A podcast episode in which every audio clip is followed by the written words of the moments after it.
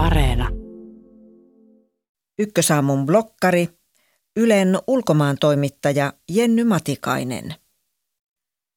Hurrikaani Iida pyyhki tällä viikolla uutissivustojen yli. Sen tulvat ja rankkasateet huhtoivat tieltään mustat Afganistan otsikot. Yksi kriisi korvasi toisen. Kehitys on uutismaailmassa luonnollinen. Uusi asia syrjäyttää vanhan. Sehän on koko homman ydin. Sitä paitsi Afganistanin tapahtumat olivat tulleet pisteeseen, jossa niihin oli helppo ottaa etäisyyttä. Evakoinnit oli lopetettu. Operaatio oli onnistunut, kehuivat meikäläisministerit kilpaa viikko sitten. Tiistaina sota oli ohi ja viimeinenkin amerikkalainen poistunut. Oli aika paketoida Talibanin voitto arkistoon ja pirstoa Afganistanin tulevaisuus pikkuuutisiksi muiden ulkomaan tapahtumien joukkoon. Näytös oli ohi.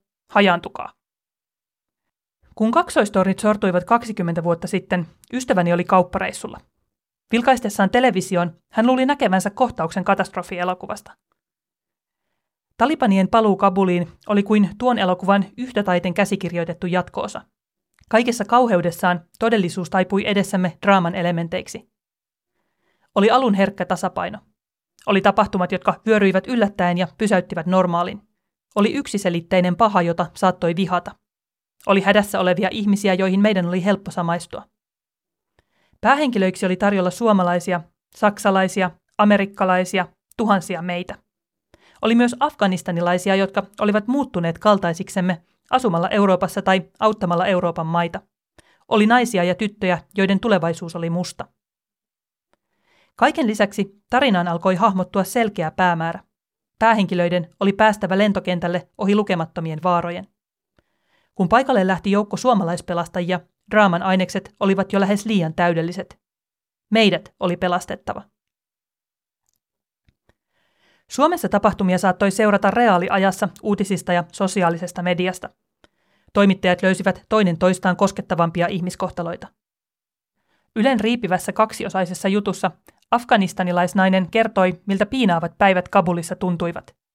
Juttua lukiessamme halusimme hänet turvaan. Lopulta jutun toisessa osassa nainen lähti vaaralliselle matkalle. Hän kirjoitti kokemastaan näin.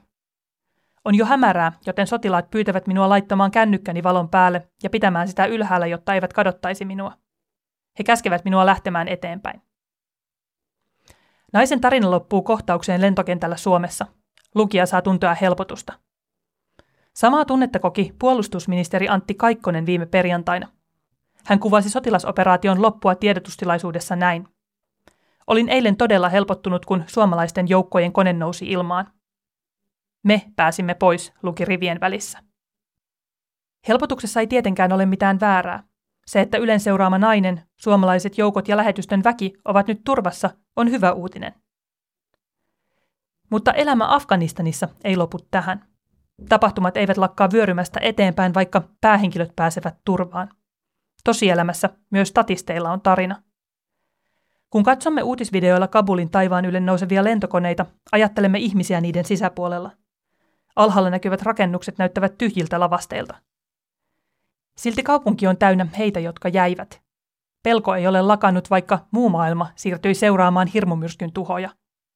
Sota on ohi, mutta sen seuraukset ovat vasta edessä. Me joudumme valitsemaan, olimmeko vain elokuvaa seuraavia tunnenarkkareita vai sitoudummeko auttamaan.